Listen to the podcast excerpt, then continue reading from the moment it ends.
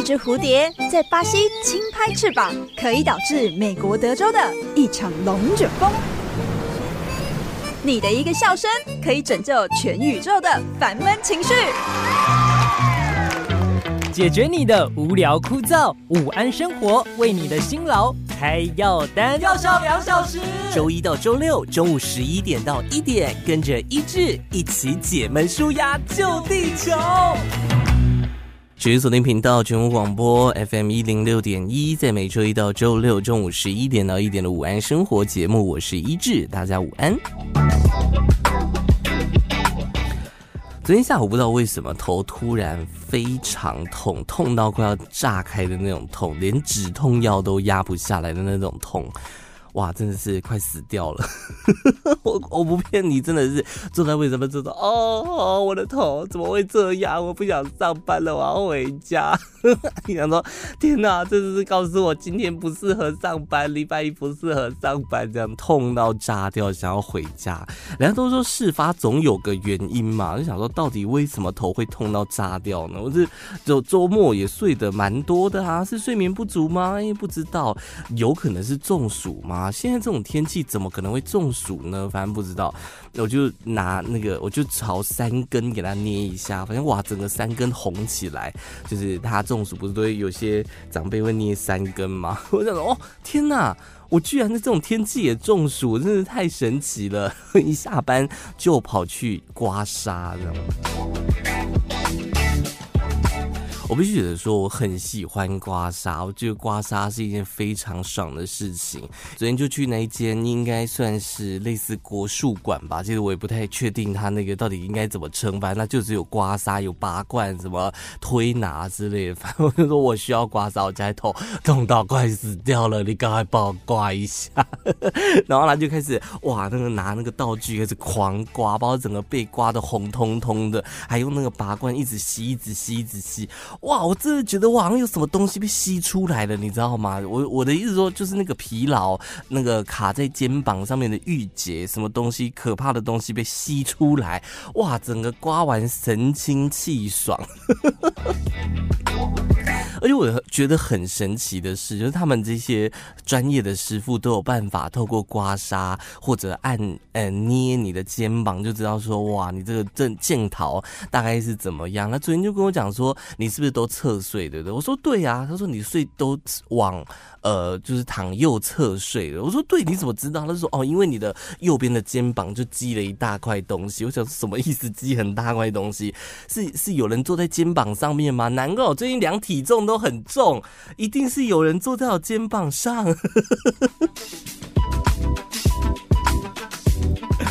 然后还跟我讲说：“哦，你这个很严重，你是积很久哦，这不是一次就能解决。你下礼拜再回来，呃，再再再给它刮深层一点，把那个更深层的东西都吸出来。”我说：“好，就就交给你了，靠你把我吸出来的。”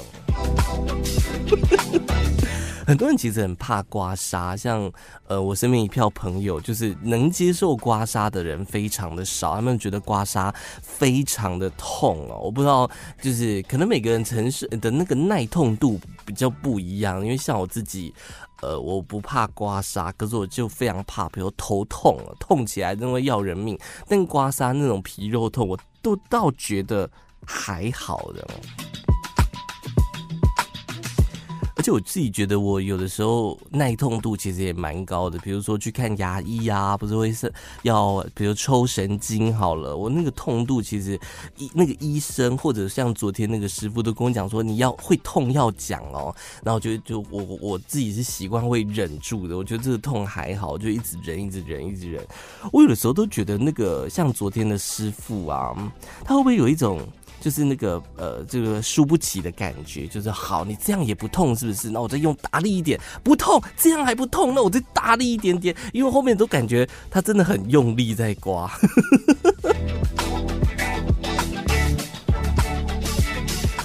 每个人的耐痛程度其实都不太一样了，这个针对不一样的痛有不一样的就是忍受程度。像我自己没办法忍受头痛，可是我可以忍受刮痧的痛。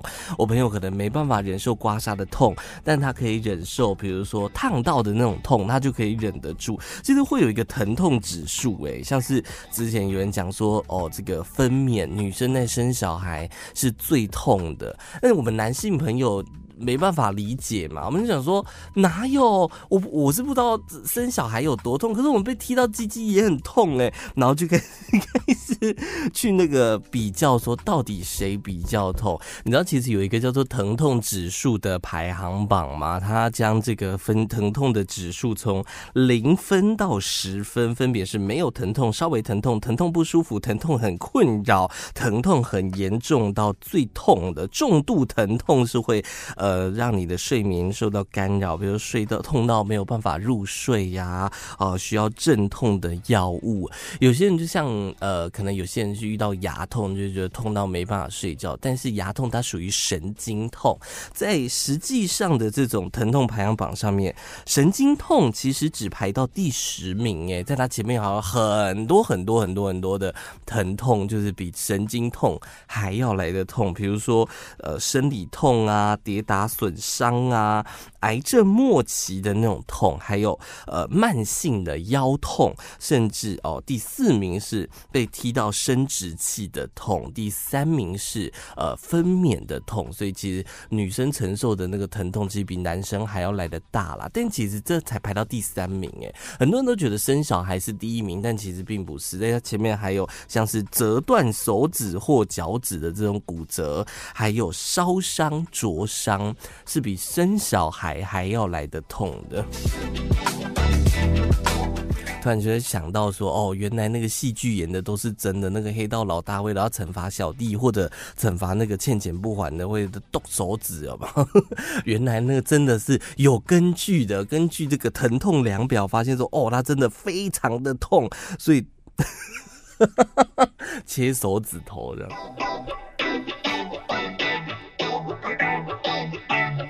你能忍受哪种疼痛呢？其实有几个疼痛没有列进去这个疼痛量表，所以我不太确定它到底会跑到第几名哦。比如说像是风湿痛，还有那个痛风，或者是哦肾结石，听说那个痛起来也都是会要人命，就是没办法走路的。你还有还有哪些疼痛是你自己觉得很痛的？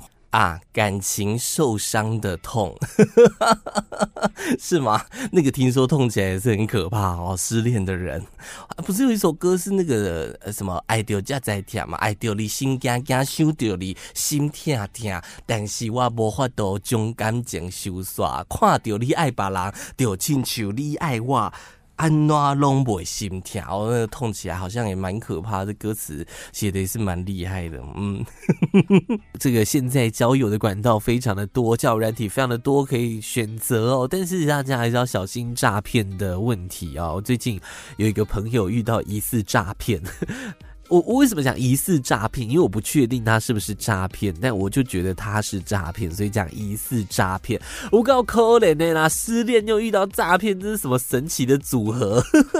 他就最近被被甩了，然后我们就给他讲说，你要不要去下载交友软体啊，去认识新的对象啊，去这个探索这个花花世界啊，花花世界鸳鸯蝴蝶。他就反正下载下来，他说他在上面遇到了一个女生。叫做贝拉，这个贝拉就跟他讲说，哎、那个还是我们要换赖聊，两个就交换赖哦，然后也是聊得有一搭没一搭的，就是呃生活的琐事啊，然后这个对于各项事情的态度什么的聊得很起劲的，而且重点是。贝拉很有钱，他都想说：天哪，他好像很有钱呢。我想说：哇，天哪，你下半辈子不用愁吃穿了，在那边笑他。后来呢，他这个贝拉就讲说：哎、那个，因为我手机有的时候都会给我妈妈用啊，我妈妈我怕就是他用到一半跳出你传给我的讯息。还是你要用另外一个 A P P，那个 A P P 不会跳通知，然后就是专属于我们两个的聊天小天地这样。好了，下载那个下载下载下来之后，打开发现，哈，竟然要会员呢？那用这个 APP 要会员，那干嘛还要使用呢？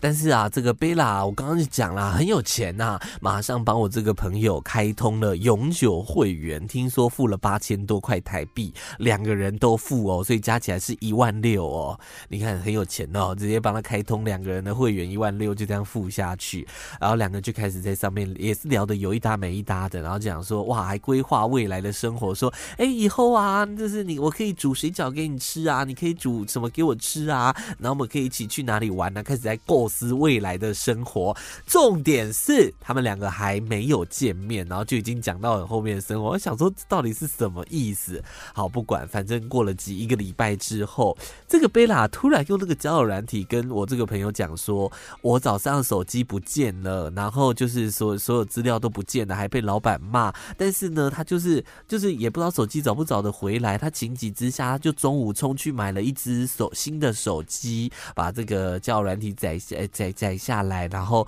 跟你讲这件事情，这样。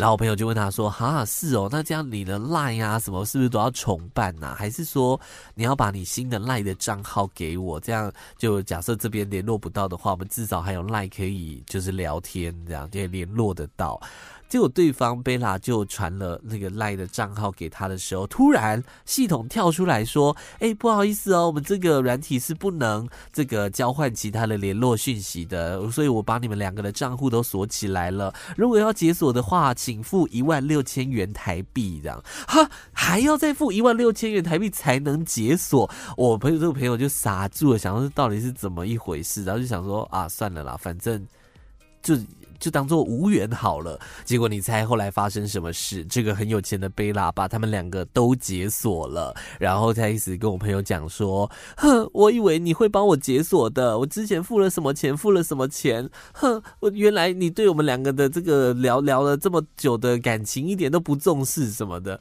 然后朋友就想傻住了，想说：“我们也才聊多久而已，你在跟我讲什么深厚的感情？什么鬼啊？真的是。”我就跟他讲说，你要小心哎、这很有可能是诈骗呢，说不定那个客服说把你们两个封锁的那个客服就是贝拉本人呢，你不要傻傻的就去刷卡，他说不好意思，我没有钱。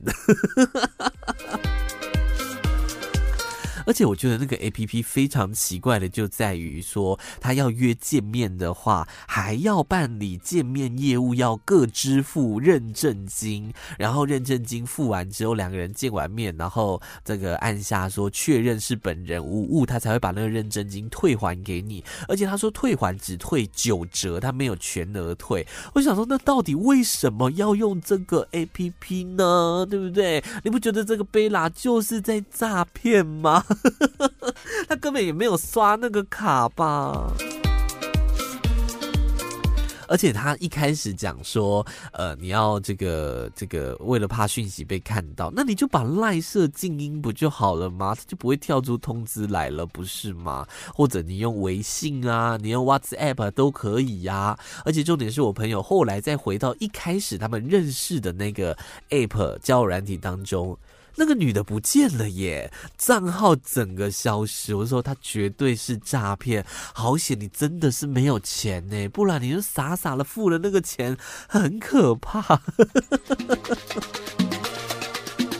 其实现在这种诈骗层出不穷哦，这个也有女性上班族结识了网友，然后就说什么要投资啊什么的，就傻傻付了那个钱，最后那个钱就一去不复返。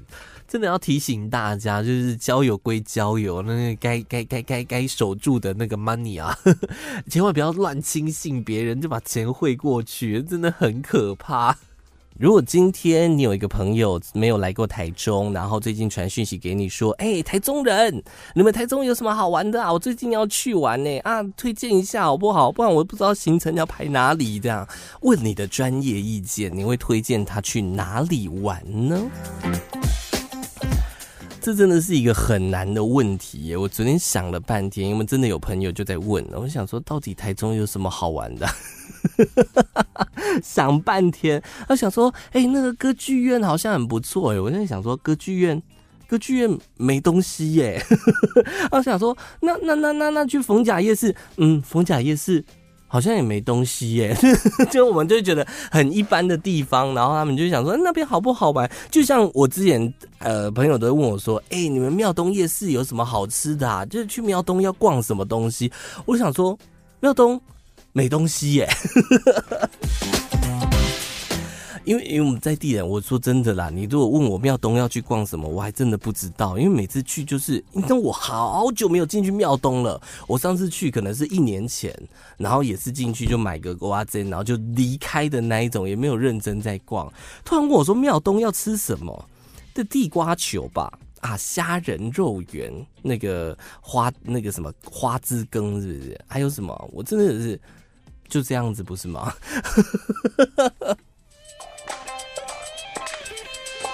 但在外地人的眼中，台中其实其观光景点类型蛮丰富的。你说人文的、艺术的、自然景观、传统信仰、在地小吃都有嘛？比如想去亲近大自然的，呃，比如说去高美湿地呀、啊，去大坑步道爬山呐、后丰铁马道啊，潭雅神绿园道啊，呃，武陵农场也不错啊。喜欢一些静态比较文青的，也可以去，比如说歌剧院去看一下拍拍照，或者科博馆哦，国美馆。等等的都很棒嘛，对不对啊？还有哪些地方啊？还是哦哦，夜市的话可以去一中或者逢甲之类的吧。你知道，根据这个交通部，他们有一个观光统计资料库，在二零二三年的呃一月到十月，观光据点人次统计，在台中最多人造访的景点是哪里？你能猜到吗？很多人可能会觉得是逢甲夜市，但其实并不是哦。去年最热门的景点是一中商圈，所以一到十月份累计造访有将近七百八十五万人次，哎。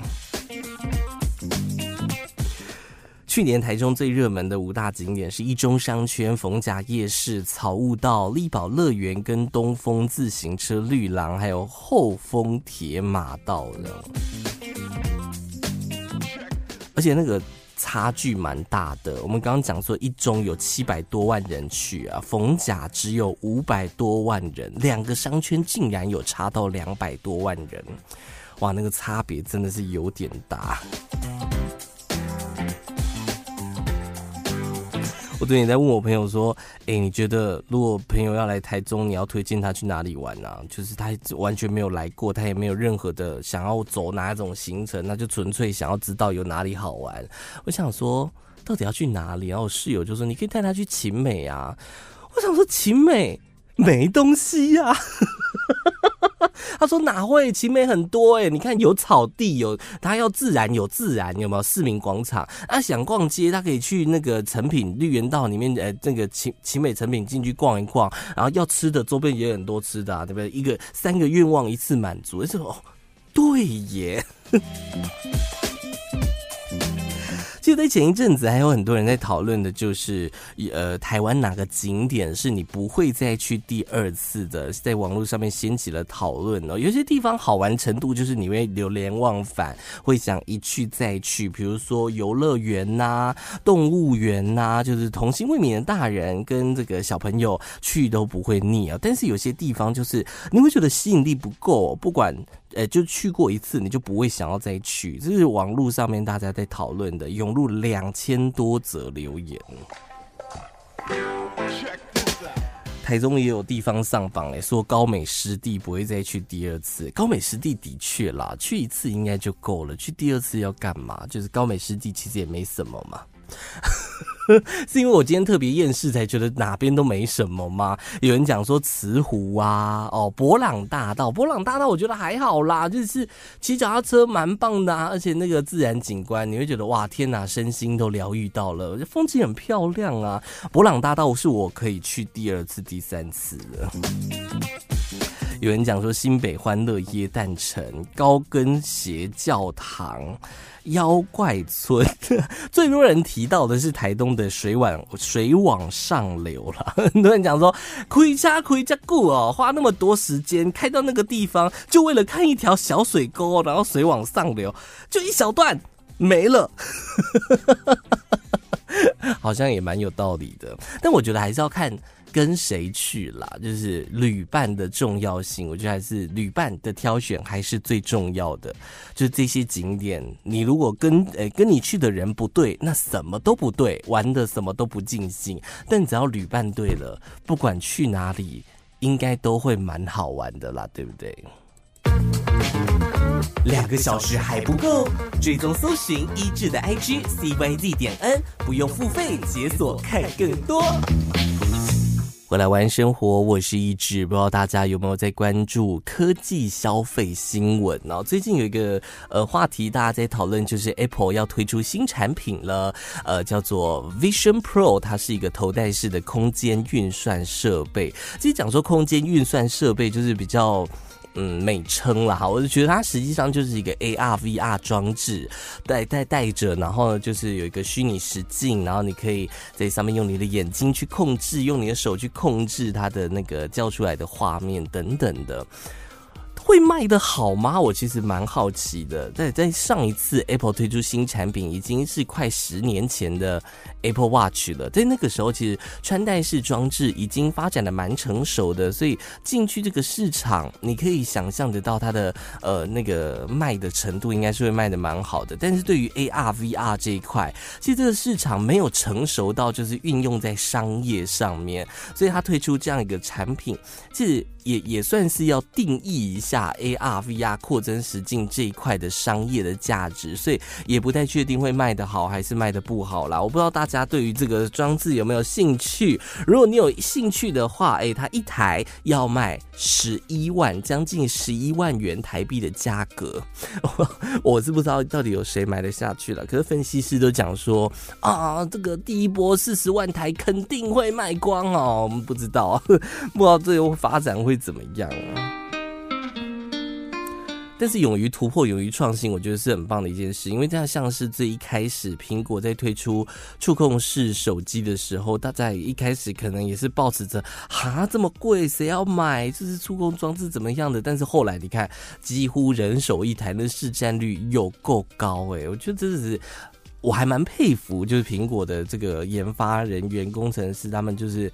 每隔一段时间就会推出这样一个新产品，虽然也不确定它未来会卖得好还是卖得不好，让他们勇于去尝试，因为像是。呃，其实不止苹果啦，各大科技厂也都是努力的在创新。比如像是今年的 CES 这个消费电子展，呃，上个礼拜在美国拉斯维加斯登场了，在当中就展示了很多新的产品，像是我有看到一个蛮厉害的，就我我会想要买的，就是现代汽车，他们推出了一个一款电动车，他们把它定义做螃蟹车。什么叫做螃蟹车呢？我就它很酷的，就是我们一般车子的轮胎，它不是比如左转右转没有办法打打到最底，可能也就四十五度左右吧。哦，我在想。它但它这个螃蟹电动车，它是有办法轮胎打到底变成九十度的，等于你的车子是可以横向移动的，你不觉得很棒吗？就不用什么倒车，哎，路边停车这边切好几次，我就只要车子移到那个车格旁边，我确定好那个宽度是我进得去的，我就把那个车子打到底，轮胎变成九十度，我横的直接停进去，哇塞，超级方便呢！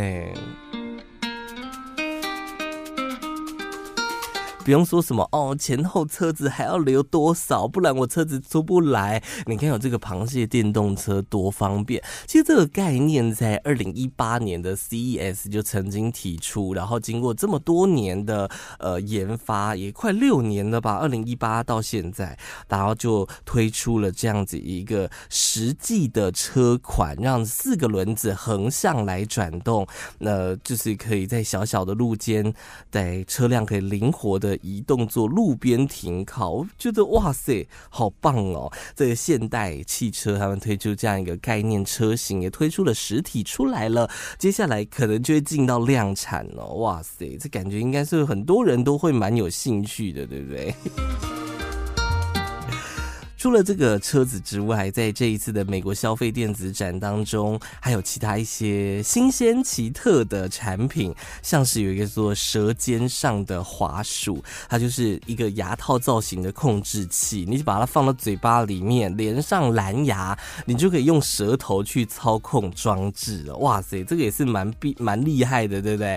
透过用户舌头的位置跟压力，就按压的大小，透过机器去学习算法，把数据。去转换成指令，这款产品呢，它主要推出的目的是要服务行动不便的人。它其实不用用到手部的装置，就可以操控电脑、操控手机、操控平板这些蓝牙装置。而且不只是 Windows 系统，它连 Mac 就苹果系统跟 Luna X、iOS、Android 系统等等都能够支援呢。而且以后，呃，这个产品推出，除了可以服务行动不便的人之外呢，有些男性朋友在家里面也不用一边看着电脑荧幕，然后还要一手去操控滑鼠，另外一手忙东忙西的，对不对？只要有这个东西，我们就可以解放双手的自由。在这个 CES 消费电子展，我看到一个蛮新奇的，也是我很有兴趣的，来自法国的一间公司，他们展出了一个能够一次刷整排牙齿的电动牙刷。它它就是呃，你只要它就是一个也是算是牙套的造型啊，然后你只要把适量的牙膏挤到刷毛上，按压之后把它放到口腔，它就会利用声波的震动，然后震动刷毛去清洁牙垢，只需要。十秒钟就可以轻松刷完牙，这个我会有兴趣。主要就是早上起床如果太忙碌的话，我就直接把它塞到嘴巴里面，我可以一边刷牙一边穿衣服，多方便呐！这个也算是解放双手自由嘛，对不对？除了这个口腔类的产品，在这一次的消费电子展当中，日本的一间光学巨头也推出了自动对焦眼镜哦，让老花眼的人、老花眼的朋友可以不用在那边还要把眼镜拿下来呀、然后就是眼睛真的很大，要眯眯眼，什么都不用，它就是会自动调整焦距哦，获得清晰的影像，它就有点像是手机的镜头，自动去调整焦距。解决老花眼所带来的对焦问题，这个也应该也是算是为这个老花眼的朋友带来，也算是一个新的福音吧，我在想。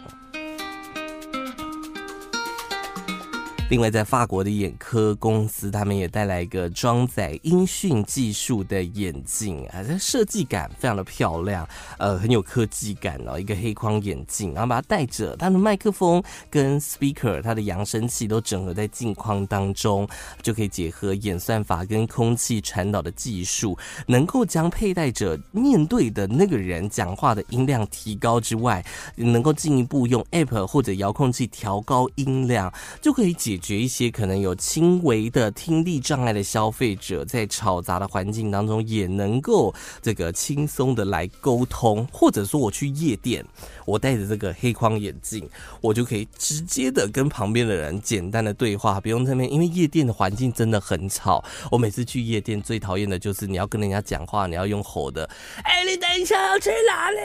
要不要去跳舞？哇，叫得很大声，对方还不一定听得到。如果有这款眼镜的话，它可以提高我的音量，我就只要说，哎、你等一下要去哪里，他就可以把那个音量放到最大，对不对？感觉是蛮棒的。哇，这一次的消费电子展，很多新奇创意的产品呢。我觉我觉得这种消费电子展很棒的地方，就是它可以带给人类很多的想象，对于未来，你可以觉得充满着期待。这些新的产品超乎你的想象，就说哇，原来我们的这个科技哦，还可以这样玩哦。为了爱，你可以付出到什么程度呢？这可能是很多情侣啊、夫妻之间相处都会可能会偶尔会聊到吧。我在想，或者说会有一些文章哦，就会跟你讲说：“哎呦，男人到底有多爱你哦？看这几件事情，他能为你做到什么地步啊？”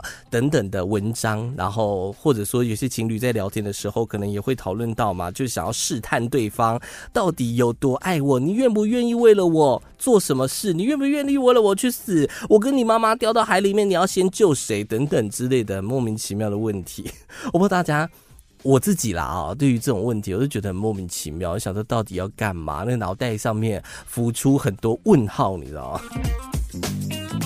我不知道大家有没有跟大家分享过，我曾经有交往过一个对象，然后。呃，就是他也很喜欢问这种很莫名其妙的问题，然后每次都觉得很烦，烦到最后整个这个厌恶感超高，你知道？我有一次跟他讲说我要去剪头发，然后他就跟我讲说：“好，你要去剪头发，我帮你剪就好啦，干嘛出去花钱给别人帮你剪？这样？”我想说，你又不是发型设计师，你就只是一个这个上班族，你到底要帮我剪什么头发？我就我就只要讲说：“好，你要帮我剪什么头发？”他说：“我帮你剪啊，你让我帮你剪一看一看嘛。”我说：“不要，为什？”什么？到最后他生气，他跟我生气耶！他说：“你就不愿意讲一些好听话来讨好我吗？”我想说莫名其妙，你有病吧？超级莫名其妙，这样当下真的是问号满天飞，你知道？想说到底是什么情况？为什么要一直问这种莫名其妙的问题呢？见好就收吧。不过说真的，为了爱，你可以做到什么样的地步？如果真的对方为了你付出，付出的非常多，哇，那应该是会很感动的，对不对？最近发生在印度就有这样一个新闻，我看到真的觉得这个男人可以嫁，为什么呢？这个故事的主角是一个二十六岁的男子，他交往的对象这个女生，呃，这个想要就是想要考大学，但是一直考不上。这个男朋友呢，就为了想要让女友可以进到大学去读书，他。他竟然男扮女装，扮成也没有扮成，也不是扮成女友的样子啦，这有点太侮辱他女朋友。反正就是把那个女生的准考证的大头照放他自己扮成女装的大头照，他自己也扮成女装，就进去帮他女朋友考试的。没想到道高呃魔高一尺道高一丈哦，虽然有这个很完美的假证件，但是还是被这个考务人员来识破。他为了让能落榜的女友能够金榜题名，他把胡须剃掉哦，还化妆哦，在眉心上面点了吉祥痣哦，穿着女性的装扮，换上用自己照片的女友准考证，然后混进了考场这样。就他没想到呢，哎呦，这个他的脸跟申请表上的照片不一样，哎，忘记了 漏掉落高体，就被那个考试的考务人员所认出来，就是你是谁？你到底是谁？他一开始还辩称我是他的亲戚，但是很快就被戳破了，这样。也被取消了考试资格。不过我真的觉得，在印度，他是这个新闻是发生在印度，欸，诶，在印度有男生愿意这样子把胡须剃掉、化妆，然后男扮女装，这真的是很伟大的一件事情，有没有？他愿意为了女朋友做到这种地步，就算女朋友没有进到那个大学，虽然这个。如果之后也被禁永久禁止去考试，我也觉得这个男的值了，可以嫁了，为爱付出到这种程度。我们之前看到那种男扮女装的新闻，都是什么？哎呦，呃，之前有看到说男扮女装扮成神棍啊，寄生在信徒家中啊，然后对女生卡来秋来等等的。但这个新闻完全不一样，哎，哇，爱情的力量真的很厉害。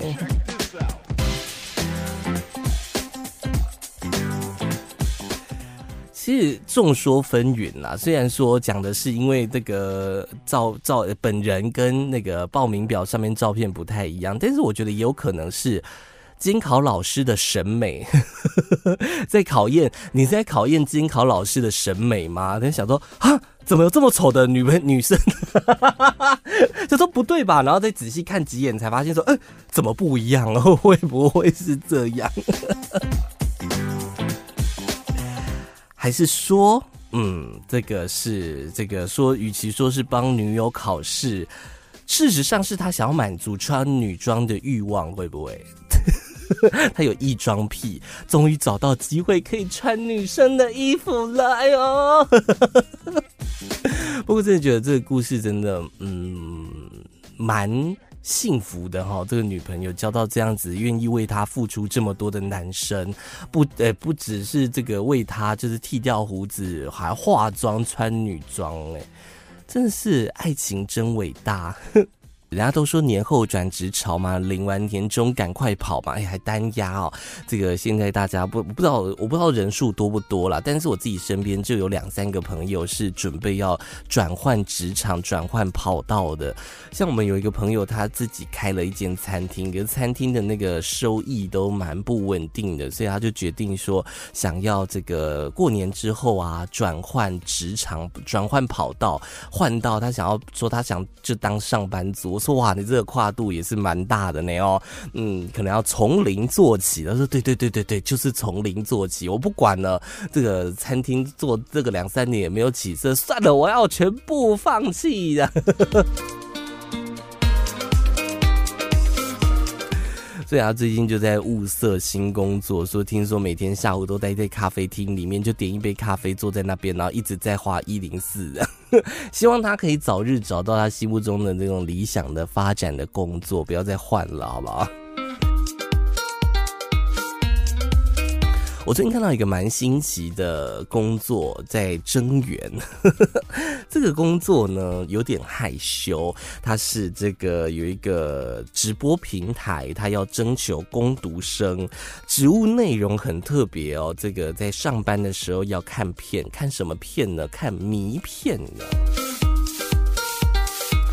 他们说想要征求分类攻读生，然后他要这个年满二十岁，一个礼拜要至少能拍三天班，要熟悉电脑操作，也希望有责任感，要自动自发。他的工作内容就是审片，审查大人片之后配置相对应的 hashtag，比如说呃，这是嗯多人，这是。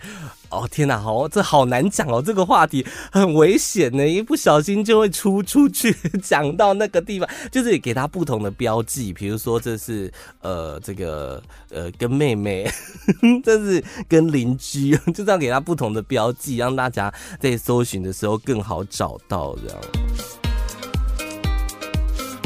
所以你本身也必须配备相。当的姿势、知识、knowledge 啊，knowledge 不是那个 pose，就是也是需要相关的知识，然后呃元素的相关的内容，然后你当然也不能排斥各式各样，因为它种类非常多嘛，各式各样的内容你都不能排斥，你都必须得要看，你知道吗？时薪两百块，一天上班八小时，一天可以赚一千六。呃，他们有讲到说，这个工作至少需要看五万部以上的片哦，不是一个轻松的工作。你会想要来报名这个工作吗？感觉是蛮累的，好像也不能很 enjoy 在里面，对不对？因为每个人都有自己喜好看、喜欢看的那个类型嘛。那你如果今天遇到了，你要帮一部你不喜欢的，就是类型的那个片。做 hashtag，你还是必须得要看呢，不是说那么简单就能就是 pass 过，我就只跳我自己想看的，不行，对不对？而且工作空间是开放式的，很有可能你旁边那个人也跟你一样在看，也都在审片，在做标记。但是是开放式的，所以 你也不能干嘛啊，就是我觉得是一件很痛苦的事情。我在看，但是我什么东西都不能做。哎呦，真的是有点痛苦。哎，你会想要应征这份打工呢？就光明正大的欣赏内容还能赚钱，那唯一的唯一的坏处就是你什么东西都不能做啊，你也不能挑片，你也不能选择自己想看的内容。我平安的讲完了，应该没有讲到什么会被检举的吧？哦，好可怕哦，真的是。关键字搜寻一治乱讲话，脸书 IG 追起来，奥林打给花大财。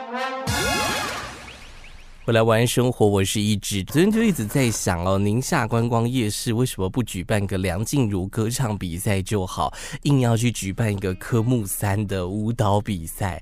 科目三舞蹈比赛感觉危险很多诶，你可能还要叫两三台救护车在旁边，不然等一下那个科目三跳到一半扭到脚怎么办呢？你还不如举办梁静茹的宁夏歌唱大赛，刚好也符合你的宁夏夜市啊。而且梁静茹说实在的，她也没有。什么快歌哦？快歌也不是唱唱跳跳的那种快歌，比起来相对起来安全多了，好不好？救护车也也不一定要叫啊，对不对？在唱梁静茹的歌，唱到会叫救护车，哇，那真的是，嗯，可能有一段伤心的回忆了哈。分手快乐，祝你快乐，然后才，然后那个回忆涌上心头，对啊，我的心好痛啊啊，我要数掉了啊啊，然后赶快叫救护车，是不是？举办个梁静茹歌唱比赛比较好玩一点吧。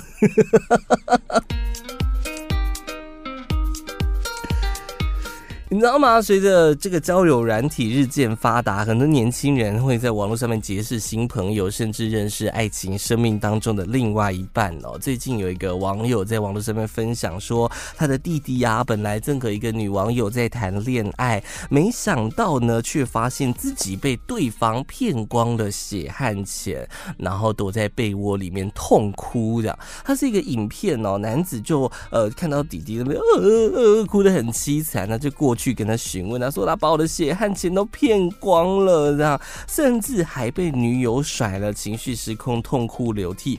他就为了想要帮弟弟想办法，就讲说：那你到底是被骗多少钱？如果可以的话，哥哥可以 ON 你一下，这样。然后弟弟就说：呃，八十八块，什么哈？八十八块美金吗？他新台币啊？哈哈，什么意思？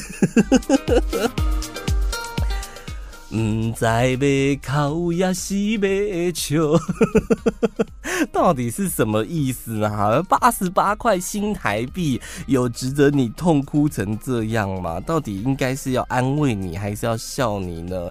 哎呦，其实人家付出的是真心，你们只关注在那八十八块，对不对？他哭的也不是那个八十八块，他哭的是逝去的爱情啦，应该是。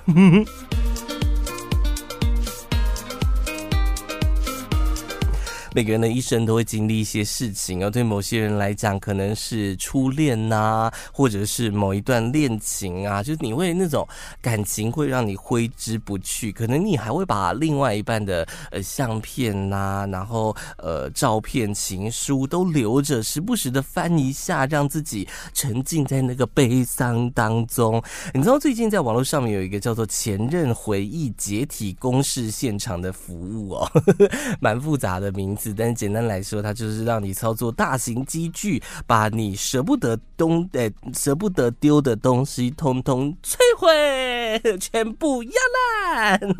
很多人对于失恋的处理方式不太一样，有的是会马上找到一个新对象，无缝接轨，用这个转换的那种概念哦，把心情换掉。有些人呢，一开始还没事，但是随着时间一直越拖越长，他的心就会越来越痛了。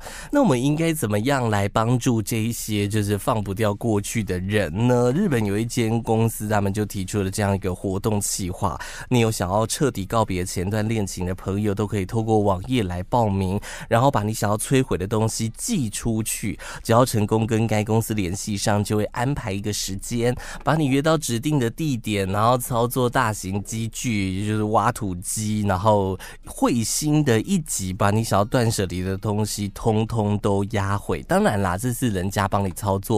不是你自己上去压，你就在旁边看，然后看你那个你心爱的人的东西被压毁的。而且活动的时间定的日期非常的可爱哦，它定在二月八号跟二月十三跟十四号之间，也就是所谓的夕阳情人节档期，把这些重要的回忆压爆，然后让你重生这样。有办法吗？彻底放下思念，从内而外得到解脱的舒服感，有办法吗？其实蛮好玩的，就是呃，必须得提哦，这个东西它讲的是断舍离，然后是东西，不是。人他是没有动生命的，他不是你说我想要彻底忘掉前男友，那把我前男友拿来压好了，不是哦，不行哦，不行哦，不行哦，他有限，不是活着的东西。如果你想要把前任放到那个挖土机下面压爆，呃，那个想法就有点嗯汤了哈。最近好多人都在结婚呢，是想着在农历过年前跳入爱情的坟墓吗？我们身边朋友好多都收到的那个红色炸弹。那天聊天就聊到，我们有一个朋友，他跟这个他一对朋友即将要结婚，他跟新娘子非常的好，两个人在大学的时候感情好到就做什么事情都要一起，呃，上课要坐在一起啦，翘课要一起翘课啦，做报告要分在同一。一组啊，甚至放假、寒暑假都还会约着一起出去玩，感情非常的好。但是大学毕业之后呢，两人就渐渐的没有交集了，没有在聊天，就是那叫什么形同陌路吗？反正就是没有在聊天，也已经六七年的时间呢。他说我最近收到他的红色炸弹，收到他的喜帖，他心里就是不知道到底要去还是不要去，你知道，毕竟也都六七年没有联络了，呃，但是大学的时候又那么好，那这包红包到底要怎么包哈？就非常的困扰这样。好险，我最近身边是没有朋友在这里要结婚了，不然那个红色炸弹又收一大堆，我就说啊，不要找我，不要找我。哎、这是墨菲定律，我这样一讲，会不会过几天就收到啊？哎呦，好烦哦。有的时候，像我自己在大学的时候，蛮边缘的，就是下课也没有要跟同学多逗留，也没有参加什么社团活动。我下课就是打工，回家睡觉这样子，把自己形塑成一个边缘人。突然发现这这件事情。就是反而是好的，虽然在大学的时候就会觉得说，哈、都没有就没有朋友的感觉，但是毕业之后就会觉得说，哦，蛮自由自在的哟，因为也没有人会发喜帖给我，感情没有好到就是没有到广结善缘，然后大家都觉得你是他的好朋友，然后我要结婚就要寄一封喜帖给你，哦，好险没有这件事情。如果你有在关注这种就是结婚的消息的话，大家不知道有没有看到有一个问来的马丁王子结婚，他被称作是亚洲最帅的王子。我那时候看到这个封号，我想说好啊，我就来看一下亚洲最帅到底有多帅。后来发现，嗯。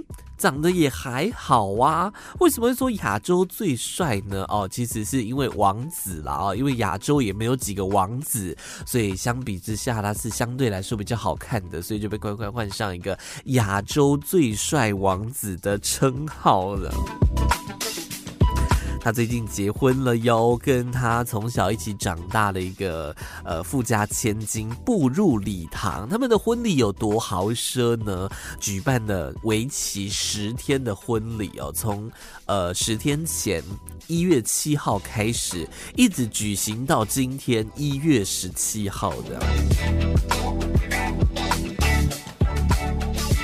包括有什么求婚啊、交换誓词啊、抹粉仪式啊，而且还要举办一个，就是让全国一起来庆祝这个特别的时刻的这样的一个活动。这样，未来其实是有一个苏丹家族世袭统治了四十年，期间他们靠着丰沛的石油资源大富大贵。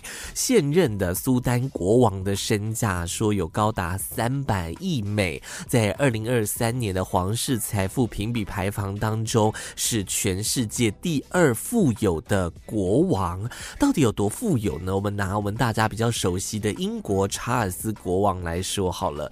查尔斯在皇室财富评比才排第十一名，这个未来的这个国王排在第二名。像这样子的好野人，家里要多浮夸就有多浮夸。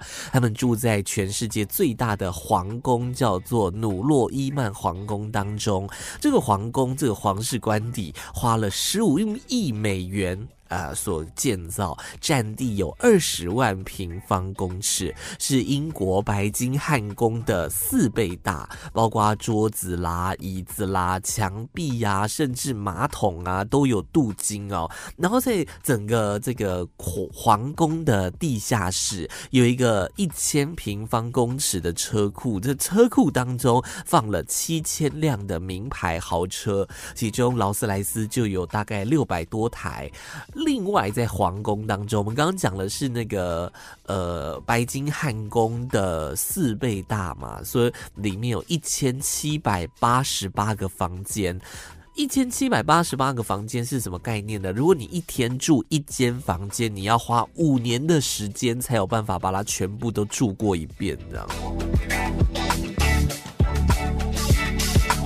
这么有钱的皇室，那个婚礼肯定是要大撒币啊！每一次每一场婚礼都要举办七天哦。呃，你知道这一场这个英国哎亚洲最帅王子的婚礼花了多少钱吗？花了两千万美元，大概新台币六亿！Oh my god，真的是超能力，有够有钱，这什么样的超能力？真的是。我们之前才是跟大家讲，男生秃头啦、口臭啦、身高太矮啊，都不是缺点。最大的缺点就是你没有钱。只要你有钱，这一切都不算什么。就算你长得再矮再丑，哇，还是会有一堆 很多女生会喜欢你。而且你知道皇室啊，在之前除了这个今年的这个英国哎王子的呃婚礼之外，他们前年嫁出去了两个公主。婚礼排场先不说，光是他们身上戴的首饰、珠宝、嫁妆就贵死人了。尤其是他们其中一个公主，她脖子上结婚的时候挂了一串镶有三大颗钻石的项链，每一颗是大概五十克拉这样。好，讲回这一次结婚的是三十二岁的王子，他是他的呃，是国王跟二老婆所生的小孩哦，在家中排名第十，是王位的第五位继承者。虽然说他可能跟继承王位应该没有什么样的关系了啦，毕竟排到第五个嘛哦，只要上面有人在生小孩，他就会继续往后延，往后延。但是呢，因为他就是毕竟长得还算蛮算工整的，工整就长得很端正所以他们的国王要出席什么跟国外的皇室的交流、参会、晚宴呐、啊，都会带着这个王子，算是一张名片的那种概念的。而且啊，他含着金汤匙出生，他也不像一般的那种纨绔子弟哦，他会东学学西做做啊，被认为是无所不能的王子哦，还加入了皇家军事学院，毕业之后呢，成为汶莱空军的少校，而且私底下他还是一名专业的马球运动员，曾经代表汶莱去参加二零一九年的东南亚运动会，还抱走了铜牌。如果你有兴趣的话，可以去 Google 他的 IG，他的 IG 经营的也蛮不错的，是呃里面呢很多这种生活照片，然后也有很多就是呃性感肌肉的照片。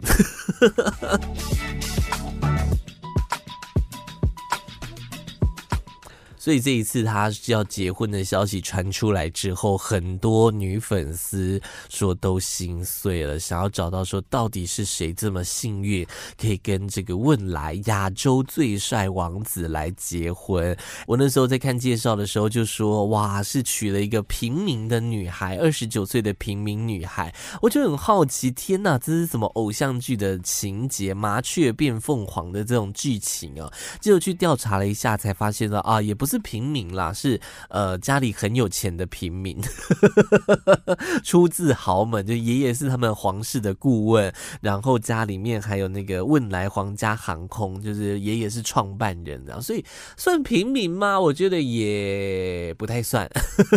反正他们的婚礼呢，从七号开始一直举行到昨天了啊，就是每一天都有很大的很多的活动，然后包括国外的一些贵族也都会来呃共襄盛举，就像。我们刚刚讲的整场婚礼十天花了六亿元新台币，很厉害耶！一个皇室的成员结婚，也算是养活了一条产业链吧，促进他们的经济循环，对不对？对啊，假设今天这个经济烂到不行，我就举办一场婚礼，把整个产业链都弄活过来，增加大家的收入，对不对？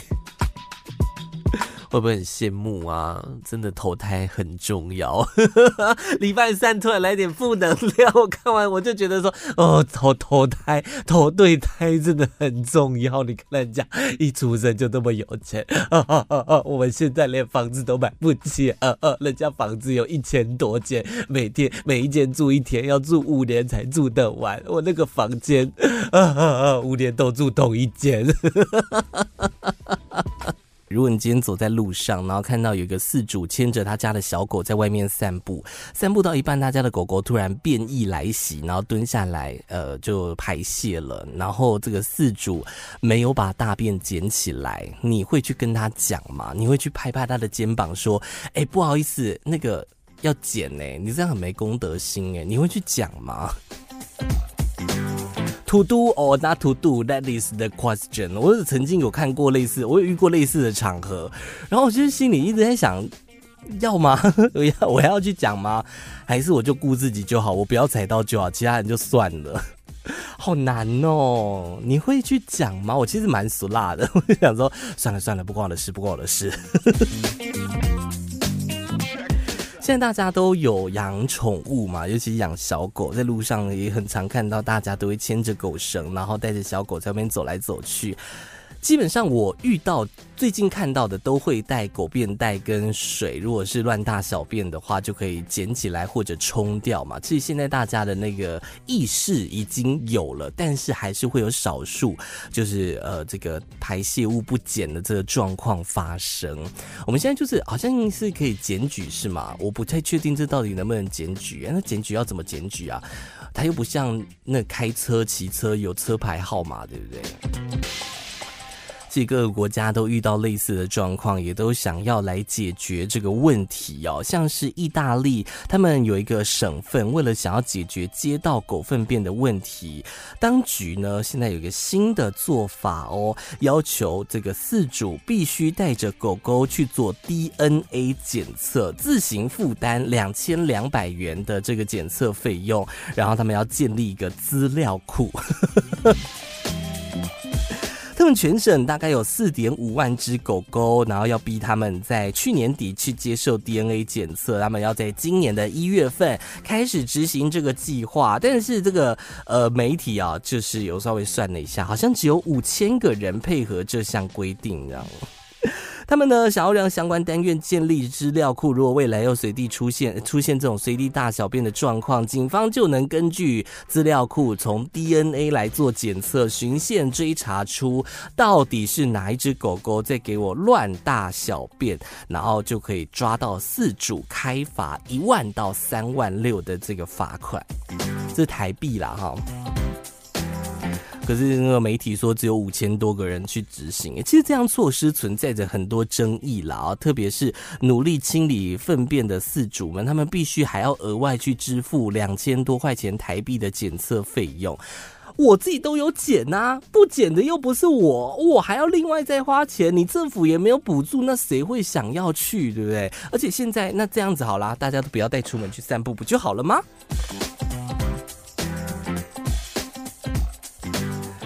说起来很简单啦，但是做起来好像很难，而且会给这个当局，包括警察带来额外的开支哦，会增加很多的业务项目。他们就讲到说，现在还在实施的阶段，已经找到了更多兽医来帮忙做 DNA 的检测。其实我还想到一个，就是你做完 DNA 检测好，那如果今天又有新的小狗狗诞生了，你还要再带去做 DNA 检测吗？哇塞，那个花费下来其实是蛮可观的耶。而且啊，他们现在的最新规定就是，好啊，我四点多万只小狗狗不去做 DNA 检测，只有五千个人去做好。那接下来从三月份开始。我就要强制大家都要给我去验 DNA，没有配合的主人，我要继续罚钱，罚到你哭，罚到你怕，罚到你给我去做 DNA。你觉得这方法在台湾起得了效果吗？感觉有点难，对不对？肯定会被骂翻。我就说政府 为了票，谁会想要去干这种事，对不对？好啦，今天节目就这样啦，谢谢大家的收听。IG 搜寻 CYZ 点 N，脸书搜寻一枝兰讲话就可以找得到我。我们下礼拜见，拜拜。